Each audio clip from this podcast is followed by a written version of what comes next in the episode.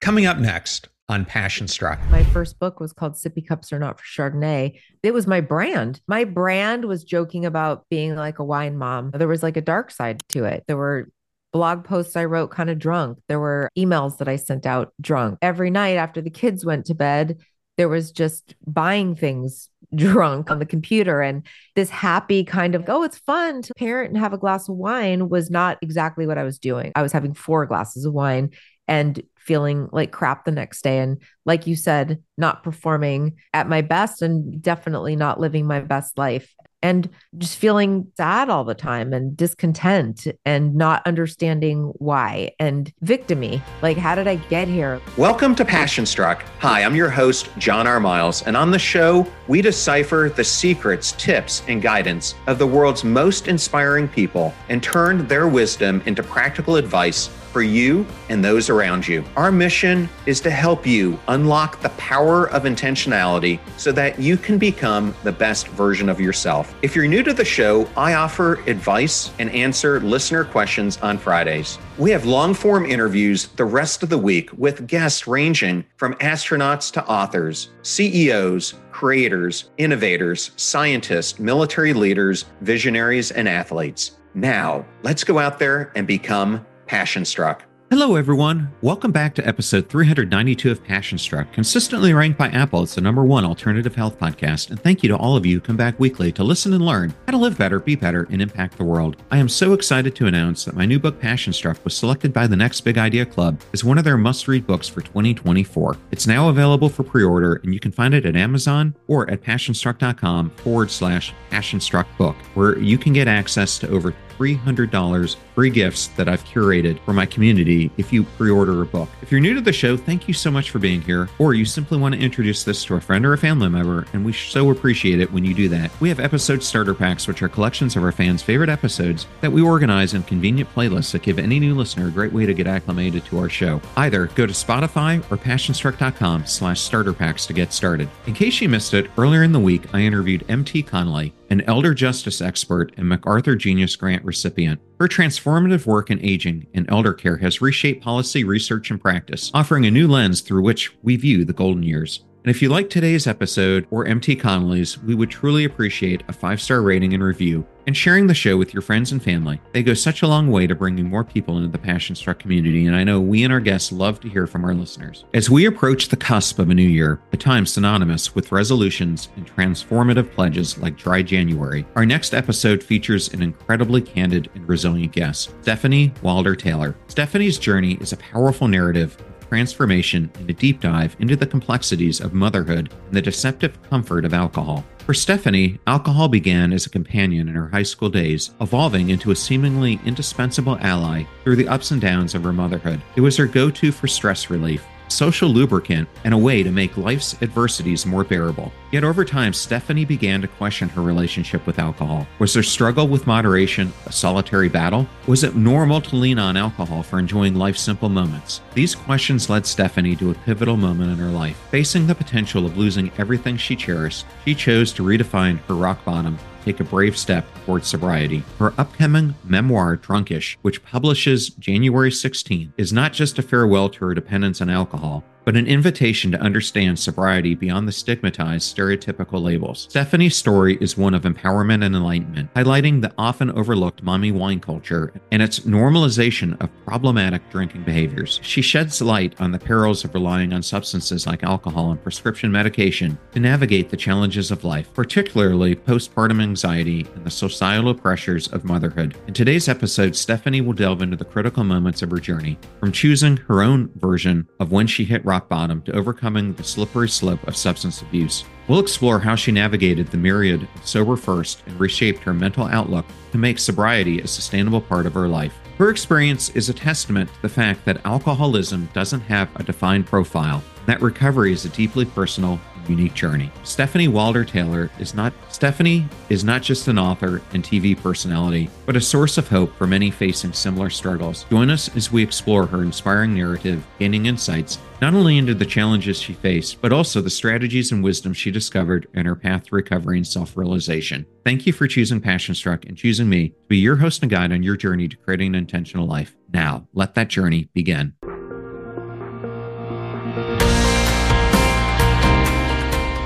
I am absolutely thrilled and honored today to have Stefanie Wilder-Taylor on Passion Struck. Welcome, Stefanie. Thank you so much, John. I'm really excited to do your show. I am so excited for you to be here. And today, as we get further into the interview, we're going to be talking about your upcoming book, Drunkish, a memoir of loving and leaving alcohol, which I can't wait to get into. However, I'd like to give the audience a chance to get to know my guest. And so I thought I would ask some background questions for you and you're a comedian. I have just gotten done doing an improv class, which I loved. But to me, the thought of doing stand up comedy is truly life threatening. How did you jump into this at the age of your early 20s, knowing that this is something you wanted to do? Well, it's funny that you would ask me that because I was just talking about stand up with one of my friends. I don't do stand up anymore. It is terrifying. I'm just going to be real with you. It was terrifying the first time, and it's been terrifying every subsequent time that I did stand up. And I did it for 20 years. so it's really hard. I think that so. My father, my biological father, was a stand up comedian. His name is Stanley Myron Handelman. He was pretty famous in the late 50s, the 60s, and into the early 70s. And so when I was a little kid, I had a father who was like doing the talk shows, Merv Griffin and Dean Martin. And I remember thinking it was really cool. And I was raised in a house with a lot of humor. And when I was a teenager, I loved to be made to laugh. I loved comedy and I loved comedy records. I played my Robin Williams album and my Steve Martin albums over and over. So I always had it in my mind. That was dream, but I was very scared to try it, really scared to try it. And in fact, I took an improv class before trying stand up because I thought, well, I could be funny with other people. That seems less threatening than just being on stage by myself. And then that was so through those sort of baby steps, then I wrote myself three minutes. That's it. Three minutes. I had it timed exactly. I had an opening joke. I had every line of it completely rehearsed. And then I had six rum and cokes and got up and tried it. It's interesting to me as I've read about even some of the top comedians that they are, let's take Jerry Seinfeld or Steve Martin, how they are constantly writing jokes and then they go to sometimes just public stand up get togethers where they're just trying to constantly test whether something's going to work or not. Is that something you found you had to do as well? Well, I spent many years doing open mic nights. And the thing that I noticed was that I didn't like that part of it. I didn't like the going up on stage and trying a joke and not being sure it was going to work. I hated the feeling of bombing more than anything. But I liked the feeling of hanging out with other comedians and being funny and writing jokes. So it turned out that I liked writing a lot better than I liked the actual performance parts. Yeah, I was never one of those people that was just hanging out at the clubs hoping to get on. It was like I only did that for the first couple years and it was such a slog. And when I eventually mm, maybe 6 years into doing stand up, I got a job writing on a game show. And it was at that moment that I was like, oh my God, this is what I was meant to do. I can write jokes. I was writing jokes for the host, but they have to go do it. They have to go stand on stage in front of the audience with my joke not being sure if it's going to work. They have to take the risk. I didn't like the risky part of it. I think I would prefer that much more, like writing jokes for Jimmy Fallon that he has to perform, but I get to write. Now that's uh, relaxing. Uh, and Jimmy Fallon enjoys going up and he doesn't fall apart, I'm sure, if a joke doesn't work. I would no, get upset. Give, given the fact he's probably done at this point 10,000 of them. I got to imagine a good portion of them do fail. However, you brought up Robin Williams, and good friends of mine were producers on Good Will Hunting. And they oh. told me about this amazing night where they had Matt and Ben and other members of the crew, and Robin was there too. And they, I guess in Boston, their bowling is a little bit different. They use a smaller ball and it doesn't have as many pins. And they said that Robin turned this bowling alley into a comedy show. And he was just always on, always just the life of the party. And they said it was one of the most spectacular experiences that they had ever had. And just seeing that interaction and how natural it just came to him. So I wish I could have seen him perform because I imagine every night for him would have been a different experience. Yeah, that's, I have to say, I've seen a ton of famous comedians perform, and I've never seen Robin perform. But I imagine it is just like you're saying. Yeah, that's what I mean. That's what I hear that he's very on. I'm not. I have, even when I was doing improv on days and off days, and it is so incredible how what's been transpiring in your day influences that energy level that you bring into it. And even when I was trying to muster the energy to perform, some days it's just like a workout. You just feel flatter than you do on others and maybe not as mentally sharp. Well, improv is really hard. Honestly, looking back, improv is harder for me than stand up because with improv, you know, you have to think of things on the spur of the moment. If you're doing stand up, you write an act. You can think about it, rewrite stuff, think about how the joke is going to come across. With improv, my worst thing that I hated was freeze tag. So, freeze tag, for those that aren't well versed in improv is you start out with a scene and then somebody in the all the other players sort of line up behind them and then somebody has to yell freeze and then just jump in and take the spot of somebody mid gesture or whatever and make a brand new scene. And you're supposed to constantly go out there and say freeze and then take the person's place. And I never would. I would just be, I would be frozen behind everybody going, I'm not going to be able to think of anything.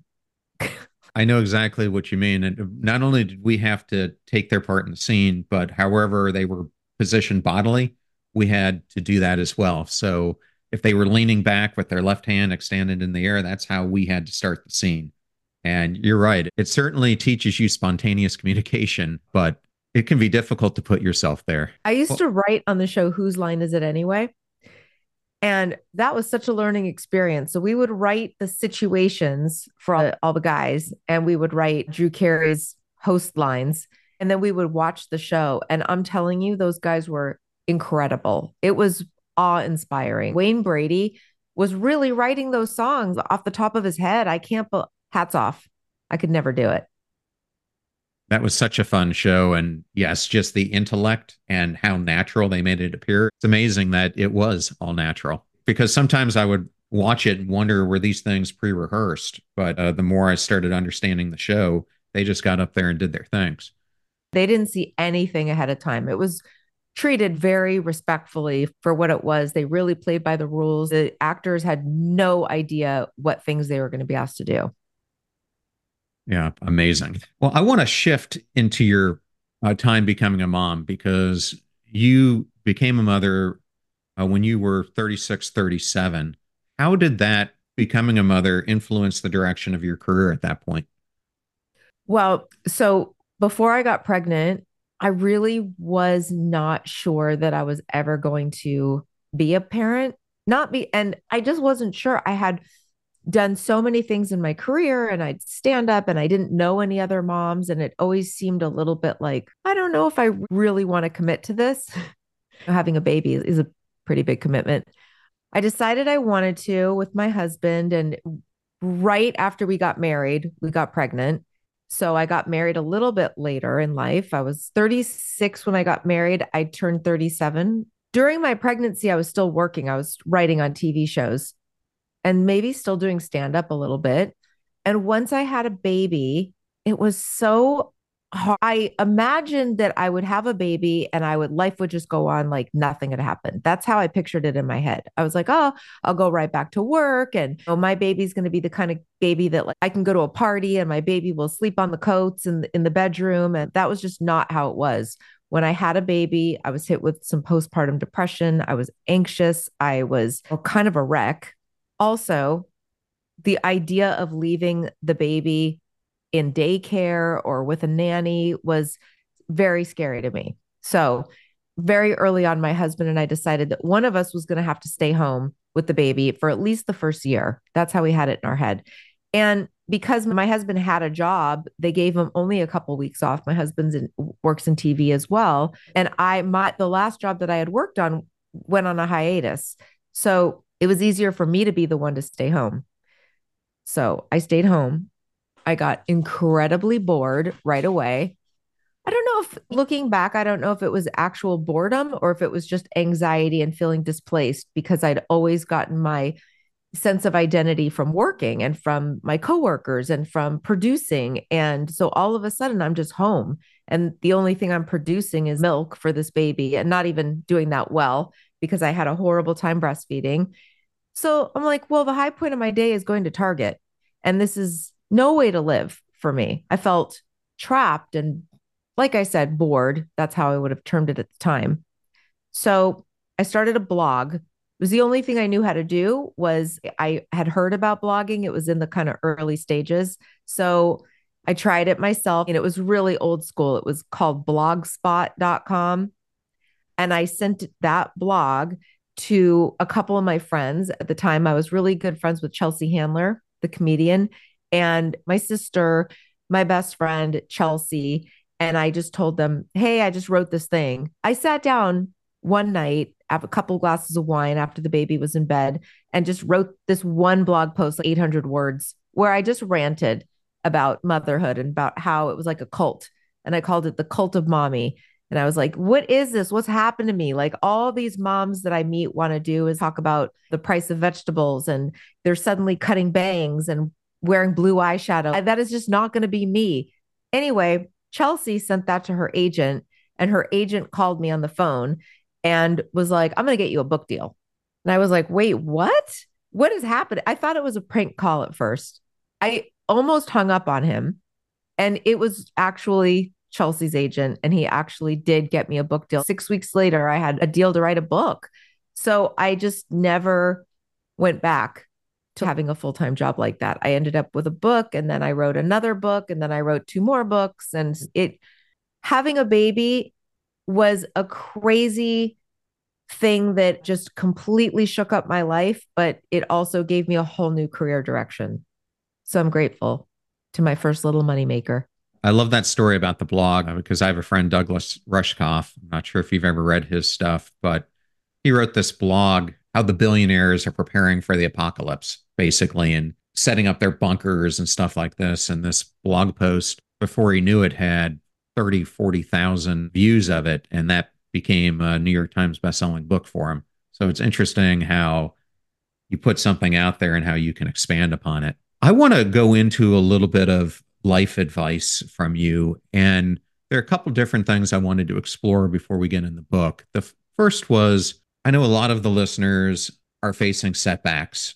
Can you share some of the significant setbacks that you faced, like jobs disappearing or scripts not taking off? and how you coped with those challenges? I faced a ton of obstacles in my life. I and you, know, you and I were talking before we started recording and I think that my main thing is I used to face like adversity with a lot of anxiety, just a lot of fighting it. How do I change this? The real thing for me has been figuring out what things that I can control and what things that I really just can't control. And when I can't control things, I try to take a more spiritual approach of just this is going to turn out the way it's going to turn out. And the more that I fight against it, the more that it's not going to work out for me. And yeah, I spent years. One of my first real professional setbacks was my one of my best friends and I in our 20s decided that we were going to write a, a script together, a screenplay. And we really set our minds to it. We really set our intention and we didn't just throw anything against the wall. We really we read screenwriting books and we hunkered down and we really thought through our whole idea. We wrote this script and I had a friend who was a, an agent, a literary agent, and he took us on and he liked the script but we got we had so many rounds of notes with it. There were so many times where he was like oh, i don't think it's there yet. And we would be like wow this is crazy. Like we worked on it so hard. It's been a year. And then we would go okay one more effort. We're going to do this. We're going to do one more polish on it. So we we finished the script. Our agent really liked it. He sent it out. People went crazy for it. All of these production companies loved it we were like the hottest thing we felt like of the most. We had all these meetings. We had like 45 meetings at production companies with companies that were like, we love this script. We, you know, what else do you have? that was the feedback we got. We love this script. It's a little bit small for us, but what else do you have? but we love you guys. Maybe we want you to help us do some rewriting. Well, I was thinking in my head where I was like, oh my God, we're going to get a million dollars against a million dollars. My the main thing I was worried about was um, how my husband was going to cope with all my success. He was my boyfriend at the time, and I was worried that success was going to ruin our happy home. Oh, he was going to be intimidated by me being a millionaire. That was, I'm not being funny. I really did think this was it. I was, this was going to be, and thank God because I'm meant to be a writer and I'm meant to be a screenwriter. And anyway, you can probably see where this is going. Out of all of those meetings, nothing came out of it. So, because all of these companies had told us, What's your next thing? We want to meet with you. We want to have first look at your next project. We wrote a whole second script that was even more sort of high concept. It was about two hookers that are on the run from their pimp. See, this, you could not make this now, but at the time, this seemed like a hot idea. So these two hookers that are on the run from their pimp and they go hide out in this little farming community. And we called it horticulture. And of course, they turn this town upside down and they bring, anyway, it had heart. It was really hilarious. We finished that script. It took us another year. We have a few meetings, nothing happens. I mean, that was a couple of years of my life where I really was like, how do you fail when you've put everything that you have? And I felt like it was such a knock on who I was as a person and my ability to make things happen and what I'm meant to do. And I felt very lost for a long time. I remember just having to feel that feeling of just, well, I don't know. I don't know what I'm going to do. And I had to go back to, I had been working in game shows and I was like, well, maybe that's all I'm going to do is work on game shows. And maybe that has to be enough. And I got okay with it.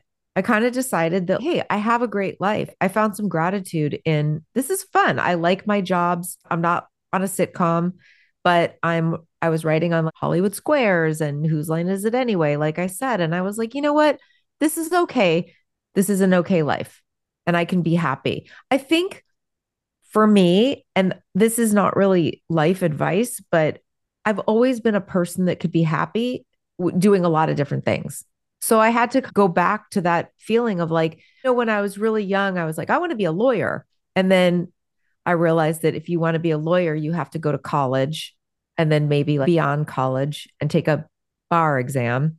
Seemed like a lot of work and not really up for all that hard work. So I changed my mind about that, but I was like, I had other things that could make me happy. And for a long time, I was like, I really, really want to be a stand up comedian and I can't be happy unless I'm a stand up. And then I did stand up for a very long time and realized this isn't actually making me happy. And that's when I pivoted to writing. So I've just been a person that's, let's see what else is there. And even when I felt really down, and well, I thought that was my life's purpose, but I guess it's not. I've been able, I think the ability to pivot and go, well, let's see what else. Let's see what else can make me happy. I think that's a, a really important thing because I noticed that some of my old friends, I hope they're not listening, but a lot of comics that I came up with just couldn't pivot and they're not happy people. They're still trying to do stand up at the same age that I am now. And they never found other things to make them happy. And I think that's sad. Stefanie, as I was reading uh, some of your background and doing research, I think something that I read coincides with this, and that is that you believe being flexible and up for anything is the secret to success. Can you elaborate on how that mindset helped you to not overcome just the things we were talking about, but the unpredictability of the industry that you were in? Well, shockingly, I have very little confidence, but I have a lot of balls. I think that I say yes to things because everything sounds interesting to me. So, for instance, when Chelsea said, Oh, this blog should be a book, and her agent called me, I was absolutely scared to death. And in no part of my being did I think I could write a book. I didn't. I was very sure that I could not write a book. But I just said yes. And the agent said, Do you have other stuff that you've written? And I didn't. I didn't have any. I'd written on game shows. I had jokes. I hadn't written anything long form. So I was like, Absolutely. Yes, I do. And he said, Okay, don't put it online just send it to me. Well, I didn't have anything. But under pressure of I said, "Okay, I will." And then I worked through the fear because I was now on an, not an official deadline, but if I wanted to make something happen, I was going to have to write something. So under duress, I wrote a couple of chapters. Well, actually, I didn't. I tried to take a shortcut and write just what some chapter ideas would be. And then I sent it to him and nothing happened. And then I followed up with him and he was like, No, I meant like, I want you to write some stuff. Like the first thing that you sent me. No, he said, I was wondering if you had anything like that. So then I had to write four essays and I was scared to death.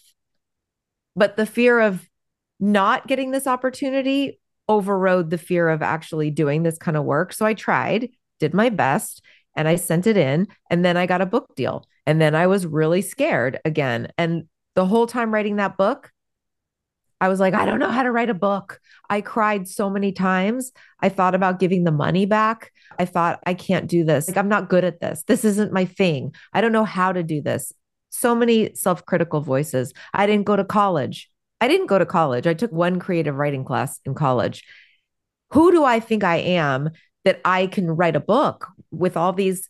Also, I compared and despaired with my writing constantly with other writers. I would read other things and go, I can't write like this. Eventually, through a lot of conversations with my husband, I would cry to him and he would calm me down and he would say, You can do this. Yeah, you're not writing like this poetic prose. Oh, you write the way you talk, write the way you talk. And so that's what I did. I just tried to infuse it with stand up and a lot of jokes and the way I talk and the way I think. And it worked.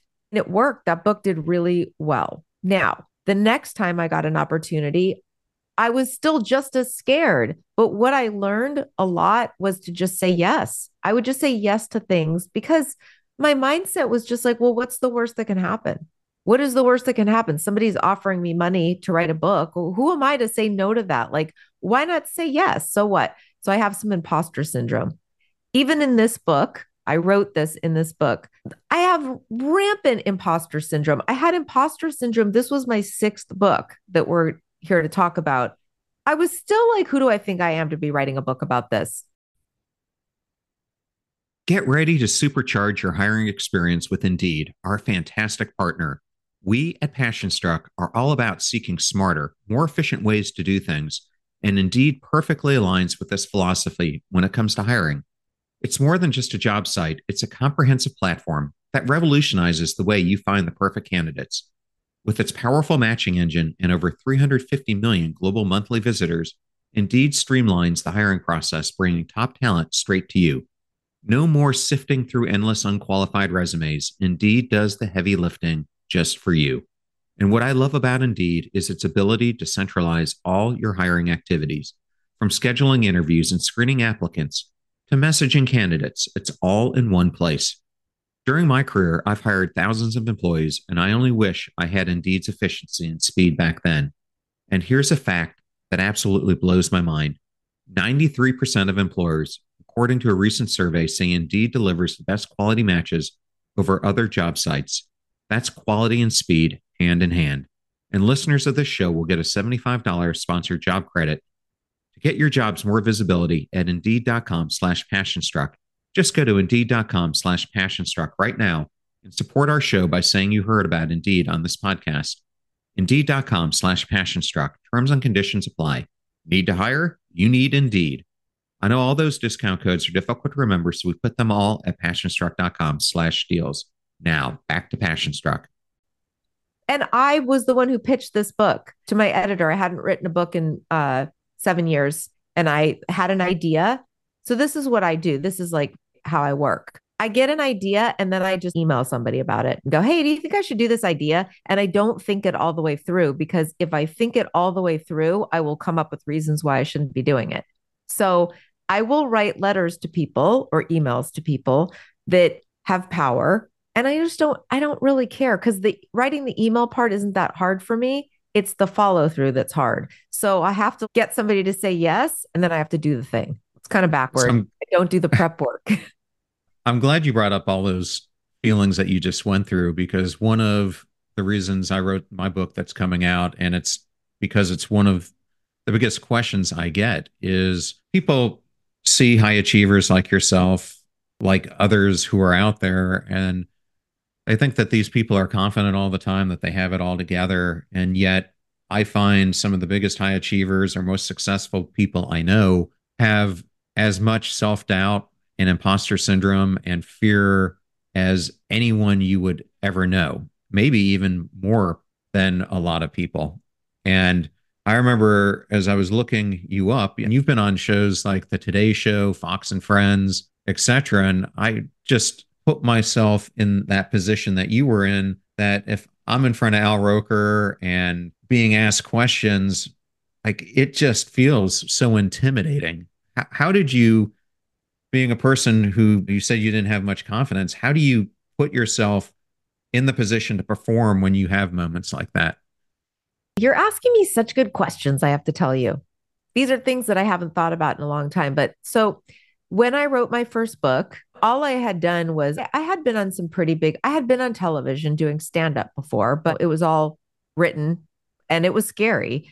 So when I was told that I was going to be on the Today Show, when I got the Today Show, which by the way was something that I went after pretty hard. So then I was told, yes, you're going to be on the Today Show. And then I promptly was so scared. I obsessed about it for a long time. What am I going to wear? I went shopping many times. I wasn't eating. I was barely sleeping. I was so nervous about it, but it was happening. That's the thing that I put myself in positions where, well, this is going to happen whether you like it or not. You're not going to not do it. You're not going to let fear make you not do it. But I was really terrified. I woke up that morning in my hotel room in New York and I was shaking. I remember trying to do my makeup and get ready and just feeling like I was at a high altitude, barely able to breathe. But somehow I are, and I had the kind of the jokes pre written. I knew the certain hit things I was going to hit on. So when I was out there, and Natalie Morales was my first, was the anchor that was interviewing me, and she was so nice. And she was a new mom herself.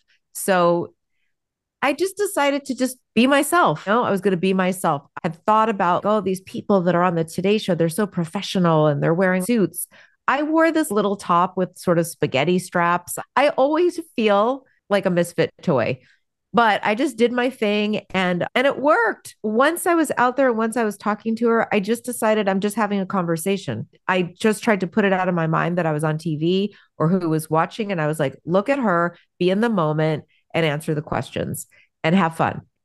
And once I did that the first time, I realized that being on live t- television is actually more comfortable for me than doing stand up. Like it just felt different because it felt like you're just kind of thrown out there and you can't really fail because you're just answering questions. You know what I mean? Nobody knows what jokes you thought you were going to hit on that you didn't hit. Nobody knows, nobody has an expectation of how it's supposed to go. Whereas if you're doing stand up and you walk out on the stage, this is why it never stopped being scary to me. People are looking at you like, okay, make me laugh. The expectation is that the first thing out of your mouth better be funny. And so a lot of things can ruin that for you. It could be the temperature in the room. It could be who you just followed. It could be what type of crowd it is. It could be people that just don't get your joke. There's so many variables. But to me, it's different with doing live television. There are no variables like that. Nobody has any idea what you're supposed to be doing or if you're failing. So that's what I keep in my head every time I go on tell. It still makes me very nervous. Don't get me wrong. I still get terrible butterfly. I got nervous coming on here to do this with you. I oh I still get nervous. It all feels like public speaking. It all feels like expectation. But I just know intellectually that the audience doesn't exactly have an expectation. They don't know. You're just background for them. I'm going to unpack a few of the things that you just okay. said there because I can talk. I, I, know. I love this topic. I have been doing some TV interviews myself over the past couple weeks. Nothing like going on the Today Show, but the thing that always strikes me is it's almost like you are in an improv performance because you don't know exactly what they're going to ask you. And for me, it's been really challenging being a podcaster, being someone who's used to storytelling, that you've got to condense your answers 20 or 30 seconds and get very specific on what you're doing. That has been one of the hardest things for me to pivot and do. But I do agree with you that when you're on there, I don't think anyone has an expectation. And heck, you don't know the host, most of the ones that I've been interviewing with. Um, it was intimidating at first, but I kind of put myself in that mindset to have fun. And I have met Natalie Morales, and it was a great story. I used to be the CEO of a company called Genius Central Systems, and we were in the health food business. Our application was used by many of the independent and large supermarkets, and we worked with a lot of the CPG brands. Long story short, we had these two major conferences that we did Expo East and Expo West. Expo West uh, is out where you live in the LA area and it's this huge conference that has tens of thousands of people coming and i'm in manning the booth talking to different people who are walking up and up comes this lady in a jogging suit with i'm guessing was her husband and it's natalie morales and i couldn't believe it and she was as nice could be she was just there because she's a huge health addict and was just trying to find what the latest and greatest things are came to the booth and talked to us for five or seven minutes, and you would have had no idea who she was other than that. So that was my Natalie Morales story. But she's I really to, nice. She is. I'm glad but, she was my first experience. Yeah. Well, but I have to ask you, how do you go after being on the Today Show? Well, when the first book was coming out, I was a completely unknown author. All I'd ever done was stand up. Uh, but my husband had been in the talk show business. He was a producer on some small talk shows and he still had friends from that side of the business. So he sent my book to a couple of his friends and then they made oh, different people know people. And that's how it worked. So although the Today Show had originally said no to me, got in through the back way. Friend of a friend sent the book to the book producer and she put me on. And then they've had me back for every book except for this one, by the way. Apparently, the Today Show passed. We'll see, though. We will see. I, I think all, all, these things have a long lead time. Well, I, I, would only wish that they would have me on the Today Show sometime, but you, you never know. It could ask, happen.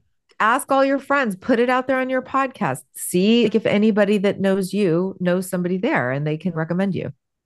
Well, that's a great idea. Well, Stefanie, I'm going to switch into your book, which you just said today's Show hasn't wanted you to talk about. I'm going to do this in an interesting way. sounds like you and I have both had a relationship with alcohol since we were in high school. And I don't think I've ever publicly told this story. I started working as soon as I could. And when I might have been 14 years old, I got a job working for a supermarket in Pennsylvania called Giant Foods. And by the time I was 16, I was now in charge of running the truck crew, which is when the truck comes in, you have to unload it, and you typically do the night stocking of the supermarket. Well, I get this job not knowing that every single person on the truck crew besides me is an ex con. And after a period of time, this could have been a comedy show. Here I am, this puny little 16 year old. I was a cross country runner, probably weighed buck 40. But to earn their respect, I am going into this 150 degree trailer and unloading the whole truck myself because I did not want let them see that I was going to fail because I felt like if I did, there's no way that they would ever want to listen to me about anything. Well, over time, as I gained their trust, and at one point, they all come to me, and these are men who are now some of them in gangs, opposing gangs, but they come to me and say, "Hey, we've got a proposition for you. We think that we could create an alcohol network." for you to supply the local schools and we will be your backer. And so I get into this business model where at first I'm doing a few parties for my high school and the word gets out. And before I know it, I'm supplying six or seven high schools alcohol and we're storing it in my friend's shed. And the whole time they're like, if you ever get caught and you rat on us, you're done. So I've wow. got that looming over me. But I started experimenting with alcohol probably far too early in life. And it was my ticket to friendships and other things because I was the person in that movie who could hook you up. And I started drinking, I don't know, 14 or 15 years old, probably way too early uh, in my life. How did you first get a, introduced to it when you were in high school? Well, I went to high school in Spokane, Washington. That was my first high school I went to. And there's not a lot to do in Spokane. It was a big drinking high school. So it just felt like the natural thing to do at 14. I went out on a date, on a double date, me and my friend with two guys that we had a huge crush on. And they procured a six pack of beer. And I tried beer for the first time, tasted disgusting. But I, once I had one of them down, I was like, oh, I kind of like this feeling. And then once I'd had three beers, I felt great. And and that was it. I was off to the races. I loved the way it made me feel. I'd been a pretty anxious kid. I'd already had a lot of turmoil at home, and I'm not saying that causes alcoholism, but I think that for me, I loved it. It felt magical to me the first time I drank. Loved the feeling. Couldn't imagine that it had taken me that long to find it. I know for me, uh, the reason I liked it is I am an introvert. And so social settings for me have always been very intimidating and just being out there. And so it loosened me up enough that I felt like I could talk to people and be more part of those gatherings. And that's what attracted me uh, to drinking in the beginning and uh, doing it socially. But I know when we had our kids, I noticed that after having them, especially my son, because he was one of those boys who was just full on 24 by 7, I noticed that uh, at that point in our lives, our drinking increased. And I wanted to ask you, in what ways did your own motherhood influence or change your drinking habits? Well, I think that looking back all the way to high school, the reasons that I've drank more or less at the time are usually tied to stress and to in high school. I think it's, I was not an introvert. I'm pretty extroverted. But when it comes to intimacy, boyfriend stuff, sex, all that stuff, I felt like I needed something. I had a lot of fear around it. So I used alcohol to propel myself into a new sexual relationship or even just having a boyfriend or intimacy in general. And then when I was doing stand up, you know, the alcohol played a really big part because I had so much fear about going on stage. And so I always felt, oh, this is something that works for me. So even though when I was pregnant with my first daughter, I barely drank. This is a story in the book in case anybody's barely. My OB was, this was a long time ago. My daughter's 19, but my OB said, you can have two drinks a week that means a drink like a beer, a glass of wine. So I moderated like a rock star. I was like, oh, okay, I'll have one on a Friday night and one on a Tuesday. But I never really had more than that because during pregnancy, I felt very calm. And the hormones had the opposite effect that they do for some women. Some women feel terrible when they're pregnant. I felt fine and I felt laid back. I was like, what is this new personality I have? I'm like kind of cool with everything. It's going to be fine. The second I had my daughter, all hell broke loose. I felt like my whole life was demolished. I was anxious. I was, anyway, I think some of those same reasons that I drank in the past came back once I had my daughter.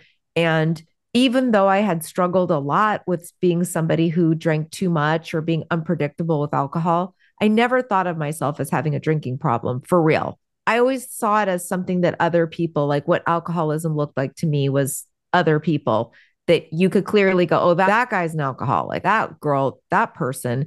For me, it just felt very socially acceptable. It's Trader Joe's is right down the street. I'm going to grab a bottle of wine. Having a glass of wine makes me feel better. Having a glass of wine sort of softens the edges. So once I got back into drinking when I had a baby and I was medicating anxiety, but I wouldn't have told you that at the time. I would have told you, this is just something nice. It's something for me. It feels good to have that bottle of wine in the refrigerator that I can reach for at the end of the day.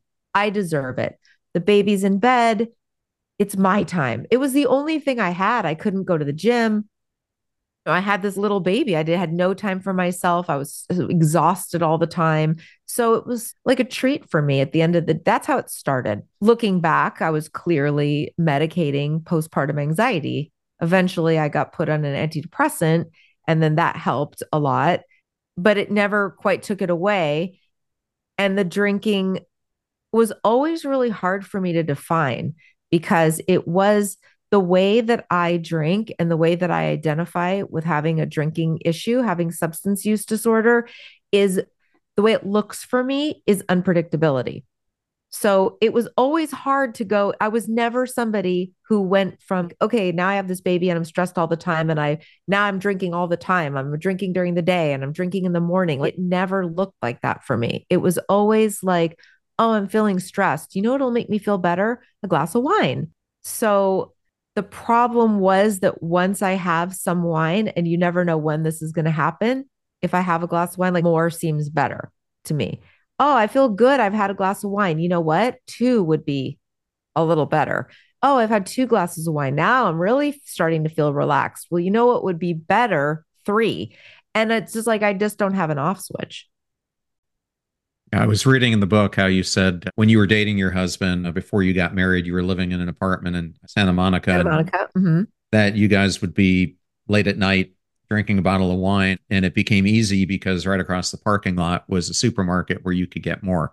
And yeah. I think for a lot of people, that's how it happens. You just get into this custom where one becomes two, two becomes three, and it just becomes a normal part of your life. And you write that, and I'm not going to read this whole thing, but you said, I did worry about my drinking sometimes. I got brutal hangovers that didn't seem quite normal. At times, you had blacked out, couldn't remember anything the night before in high school, you'd gotten into a couple of car accidents. Where I'm going with this is I think a lot of people have these kind of early warning signs where these things might happen to them, but either they think they can control it or they don't think it's had a negative impact. They haven't gotten into a DUI or they haven't had an impact where it's cost them a relationship or something else.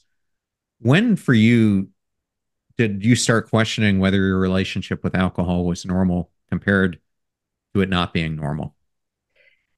Well, I think that I'd always kind of questioned it because of those things that you're saying, but I rationalized it as well.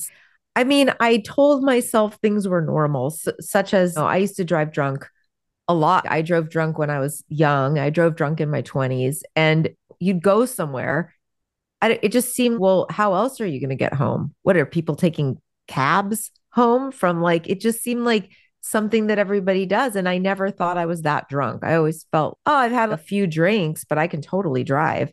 It's a, a miracle that I never got a DUI or, or crashed the car. So those were things that were happening when I was younger. And there were times where I would just have just such a bad hangover, need to go to the hospital. I thought I was never going to feel better. And those times I would question, I would be like, this doesn't seem to happen to other people. This seems like a me thing. Um, but then I would just convince myself, I would try many times, I'm not going to drink anymore. That was terrible. I'm never going to drink again. And then, of course, a week or two later, I would be like, ah, what's one drink going to hurt? But I think it was after having a baby that I felt like this is not cute anymore. There was a specific time where it was a Halloween night and my daughter was my older my first daughter was only about 2 or turning 2 yeah it was like october her birthday's in november so she was almost 2 years old and we went out for halloween. We went trick or treating with some friends and i got really drunk. And the thing was my nobody really said anything about it but it was my own I'm a mom now and this is not I'm not in high school this is I got trashed out with friends and nobody else did and I remember thinking, what is wrong with me? And having a real feeling that I don't want to be a drunk mom. I do not want to be somebody who's getting trashed around my kid. And I seem to not be able to control it. So I quit drinking at that time. I was like, I'm not going to drink anymore. I'm going to get help. I went to a support group. I meant business, but I wasn't fully committed to it because I don't think I really thought it's alcoholism or it's, you know, I just thought I I want to be somebody who doesn't drink. So I tried. And then I got pregnant and it was twins. And then I stayed totally sober through that whole pregnancy. And I was like, oh, okay. Well, people that have a problem with alcohol can't easily stay sober for as long as I just have. It's been like my twins came a little bit early. So, all in all, I'd probably not had a single drink in nine months, let's just say. So, once my twins were born, I was like, now I got these little babies, and I've got a three year old and newborn twins. And I went nine months without drinking. So, I think I'm fine now. Let's not worry about this because now I really felt like I needed a drink, as you can imagine. So, I kind of went back to drinking and it just got bad really quickly. I started trying to make a lot of rules for myself and then not was not able to stick to those rules. And I think we're what you're leading me to is the actual moment that I quit drinking for good. And that was 14 over almost 15 years ago. So I was toying with it in my mind a lot. I kept thinking, I'm only going to drink on weekdays because I was like a stay at home writer mom. So it seemed like I want to drink on the weekends, but I won't drink on weekdays. Or I'm only going to drink on weekdays, but I won't drink on the weekend. Or I was making rules. Anybody that's struggled with drinking has done this. This is just trying to moderate. I'm going to do better this time. I'm, oh, but each time I made a rule, it felt too hard. Okay, I'm only going to drink on weekdays. So that's Monday through Thursday, because obviously Friday is part of the weekend. Then I'm only going to drink on, you know what I'm saying? So I would do that. And then I would go, oh, it's Monday, but I'm going out with some friends. Let's just not have that rule just for today. Eventually, I realized moderating is hard. It was a struggle every single time. And I kept disappointing myself by breaking my own rules. So I decided, you know what? I'm going to just be easier on myself I'm just going to be someone who drinks. Let's stop fighting it all the time. That just seems it's too hard. I'm just going to be somebody who drinks, but I'm only going to have two drinks at home and I'm never going to drive drunk. So that went on for a few months and I thought it was going pretty well. But if you're somebody who drinks every day, eventually you are going to go somewhere. And that place that I went was to a little get together with some friends. And I had two of my kids with me who are now what my twins were 18 months. I had one twin with me, and I had my daughter who was four at that time. And we're hanging out at this person's house, and I had a martini.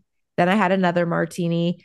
There was a nanny watching the kids. I was having an amazing time. I felt like this is so nice.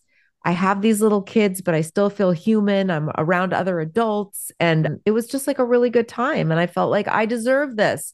I deserve to be having fun. And then I had another drink and probably another. And then I drove home like that.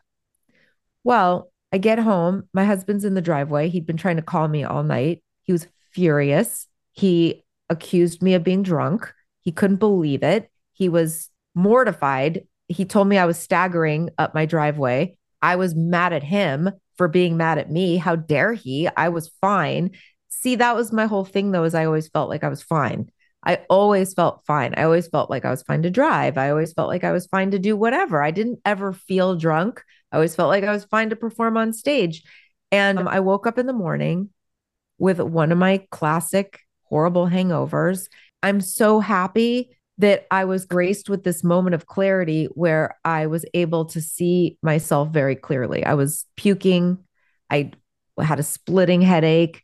And I was like, well, my husband was obviously right. I was obviously drunk. And then I was so completely mortified by what I'd done. And it just hit me. It hit me like a ton of bricks that people that don't have a problem with alcohol don't make a line in the sand that they're not going to ever drive drunk and then immediately do it. Who does that? I was somebody that the sober me would have very harshly judged. I was a person who did a thing that risked my whole family. And I just had a moment where I was like, I need help because obviously, if I did it this time, I'm going to do it again. That was what I realized about myself. I was like, I think I'm a good person who has a good heart and normally has a decent moral compass. So if that's how I see myself, and yet I did this thing that was obviously beneath my moral compass, then how can I say I'm not going to do it again? This all happened within the first hour of waking up with that hangover. But I thought, I'm making this pretty big decision that I need help and I don't want to ever drink again because I don't want to take that risk. And then I had to do something about it. And that's basically what changed my life. Well, thank you for sharing that. And Stefanie, I have a few follow on questions, as you might sure. guess from that probably a lot of people who are listening, many of them probably don't want to talk about their alcohol use. Who likes that conversation that you have with your doctor when you go in for your physical and they say, How often do you drink? And the funny thing is, my fiance is a primary care physician, and she says, Whatever answer we get, we automatically multiply it by a number that I'm not going to tell you. but we assume everyone's lying about it because everyone tries to make it seem like it's not as much as it is. But for so many people, alcohol becomes a social lubricant. It's something that is amazing since I haven't been drinking. You walk into a restaurant and 95% of the people in there are having a drink, and it becomes this public identity with alcohol. And I realized for myself, and it was part of the reason that I stopped drinking, was that I just realized that so many of the activities that my friends were doing and that I found myself doing were all alcohol driven. That was the reason where we were at, whether it was at a brewery or at a festival or this or that, it was alcohol was the common point. And I just started to sit back and think if I want a 10x life or if I want what I'm pontificating here on the show to have a passion struck life, that you're not having that if your identity and the things that you're doing are so consumed by alcohol and that is taking you away from performing at your best. Because as i started to do my own deep dive into this i can think of so many situations where maybe i've gotten home from work and i've had a couple drinks and i get on email and i send one out and it absolutely does not have the tone that I want it to have, or I say things that I wouldn't have said if I'm in a sober mood, or how many of us have been in a relationship with our partner and we get in a fight and the foundation of that has been because we've both been drinking, or the same thing, we're out with a group of friends and we end up getting in a fight and it's because alcohol has been part of it. Long winded way of putting it out there. If you're a person who's drinking, how do you start separating your public identity in this social aspect that drinking is part of what we do from who you are? That's a really good question, especially because for me, my first book was called Sippy Cups Are Not for Chardonnay. It was my brand. My brand was joking about being like a wine mom. There was like a dark side to it.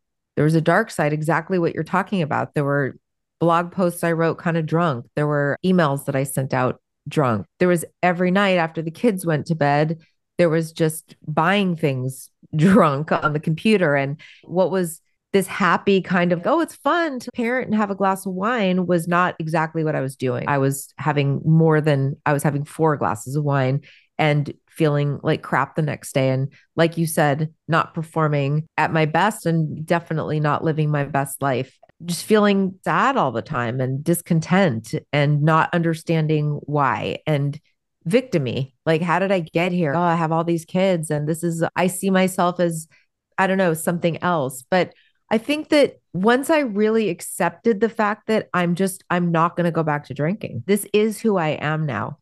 I started looking for other sober people was a big part of it. I spent time with people that are sober. I spent less time with the other wine moms and more time with people that were trying to live the way that I was living. And it was really hard. I'm not going to lie. And the first year, I wrote a chapter about all the first things that I had to do going to a concert, going to a wedding, going on vacation. These were all things that I had always been very connected for me with alcohol. First, it's hard. And at first, you're like, this just feels weird. This, I feel out of it. I'm not able to relax and have fun, but you do get used to it. Oh, and eventually, I was able to see that I'm, we're far from the only ones that aren't drinking. It feels like that. It feels like that when you give up alcohol because you're right.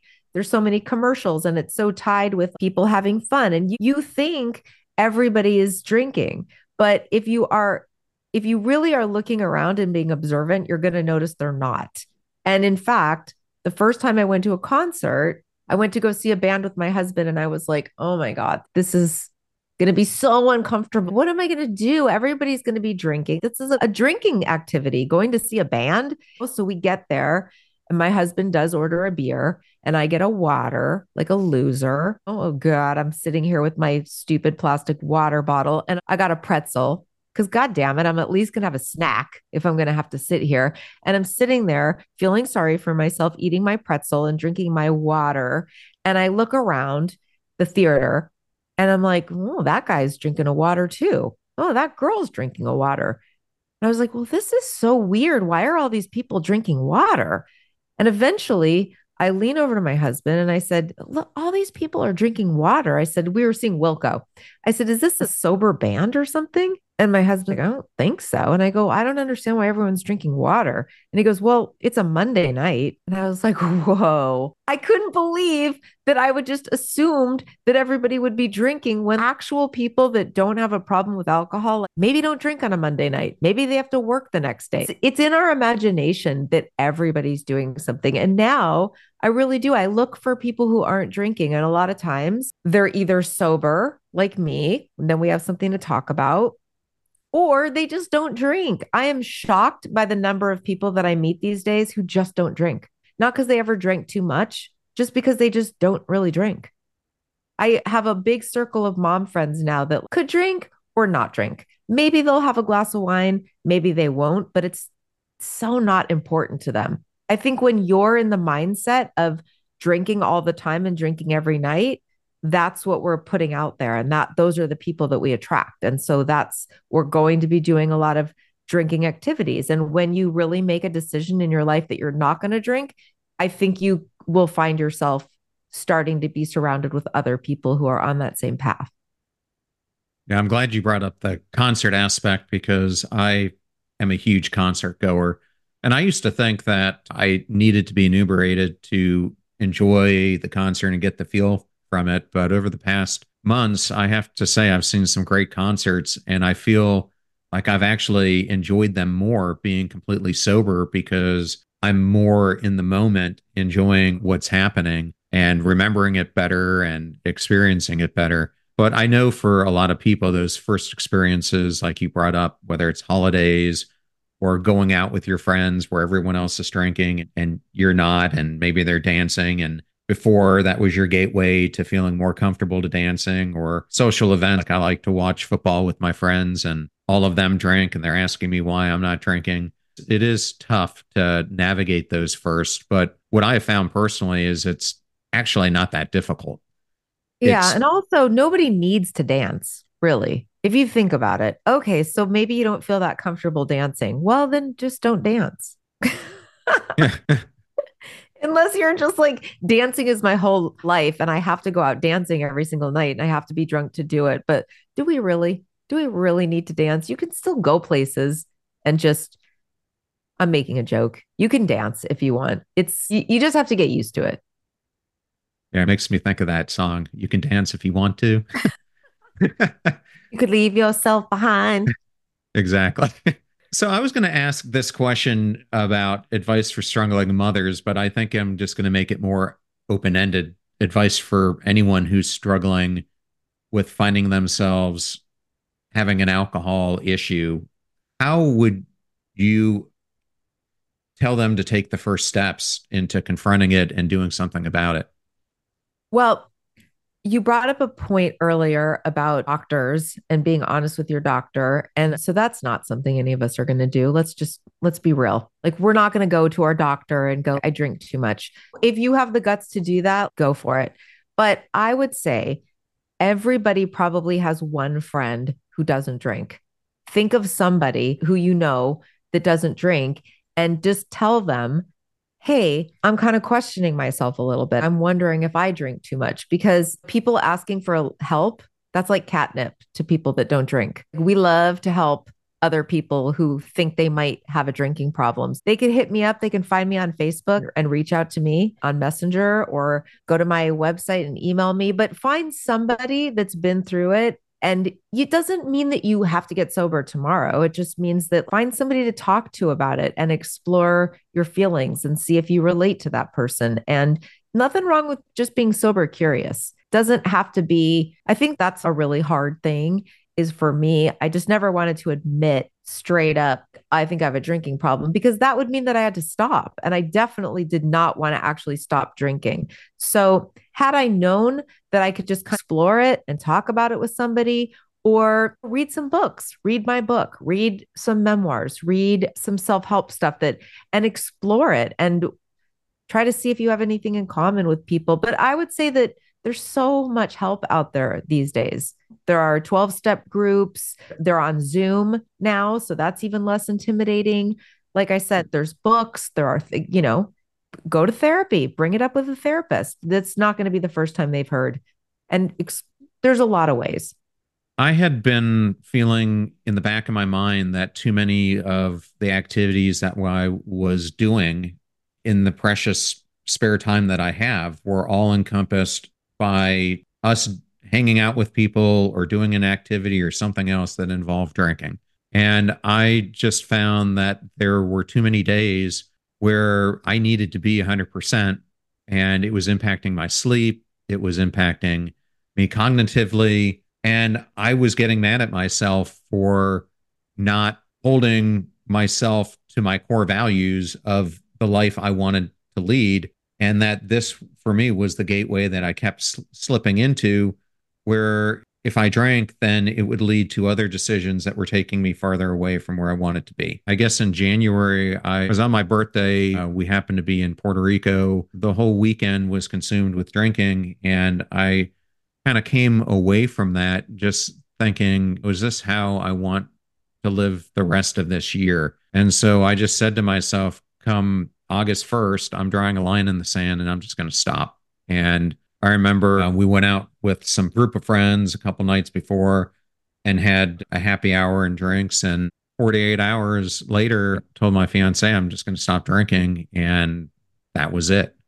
Didn't go back to it. I don't feel that I'm an alcoholic, but who really knows the answer to that question? I guess it's how it's impacting your life. But I haven't felt like I've needed a support group or anything else. I just made the decision I was going to stop and I stopped.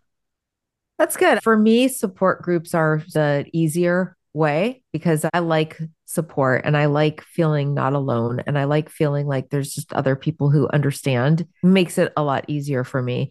But I also think it's important not to we don't have to label it. Like it doesn't have to be like you're an alcoholic or you're not an alcoholic. This is why I'm glad that we're taking some of the judgment out of it, that the new vernacular is a substance use disorder. There's a lot of ways to abuse alcohol, and there's a lot of ways to that addiction can manifest itself in our lives. And I think being able to decide to stop drinking, I also did not label myself an alcoholic at the time. I've come to realize that I do fit alcohol. That unpredictability is a good sign. But now, when I look back at all of the different ways that I've behaved with alcohol, I can very much say that yes, I have that problem. But I do think it's great that you're able to explore and go, hey, I might not be an alcoholic by that definition, but alcohol isn't serving me. And I think that it's nice that society is going that way. I think it's much more socially acceptable to not drink these days than it used to be. Yeah, and thank God they're doing so many more mock cocktails and mock drinks to yeah. give variety so you're not drinking soda water or water everywhere you go. Yeah. Uh, Stefanie, I wanted to conclude today because I think it's good to talk about confronting alcohol and that shift. I think it's also important for people to understand what's on the other side if they do. How do you think since you've been sober now for over a decade that it's impacted not only your identity but the creativity and the way that you're able to perform as both a mom, a partner, and in your career? I think it's helped me enormously. I didn't know that it was that the drinking was holding me back, but I'm much more productive. I have currently, I wrote several more books. I didn't know if I was going to be able to write sober. I was able to write sober. I think I'm a better writer sober. I do three podcasts. I was sober when I started my podcast that I do with my partner, Lynette Carolla, called um, For Crying Out Loud. And it's ostensibly about parenting, but our kids have grown up on the podcast, basically. So my twins are 16 now, and my older daughter's 19 but I'm able to talk on my podcast a lot. I talk about addiction a lot on that podcast, and I'm able to share my stories. And I'm just as a person, as a friend, I'm much less flaky. I was definitely somebody who didn't return phone calls, didn't answer my phone, sometimes didn't return emails. Sometimes I'd forget people emailed me.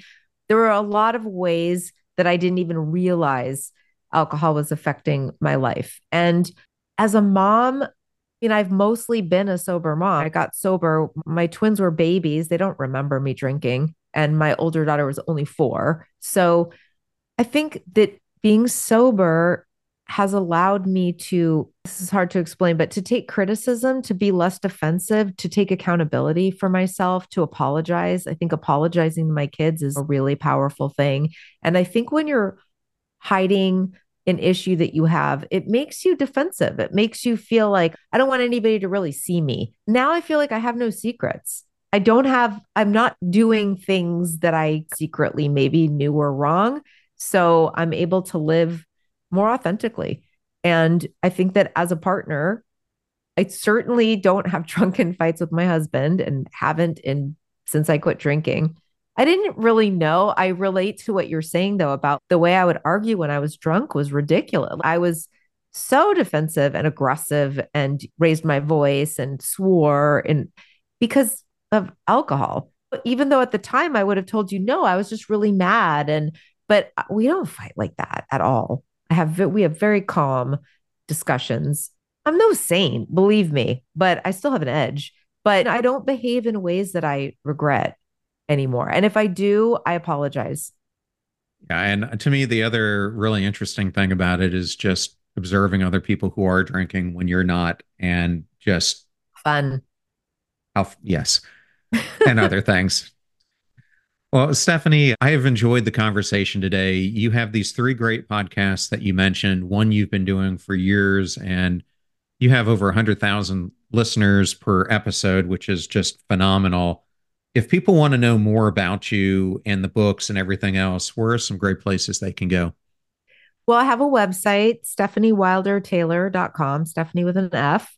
You can go to my listen to For Crying Out Loud. I have a podcast called Bored AF that's just like a funny little once a week slice of life. And I do, if people are into The Bachelor, I do a Bachelor sort of companion podcast called Rose Pricks. Um, and buy the book, though, Drunkish. That's for anybody that's even thinking that you might be struggling with alcohol.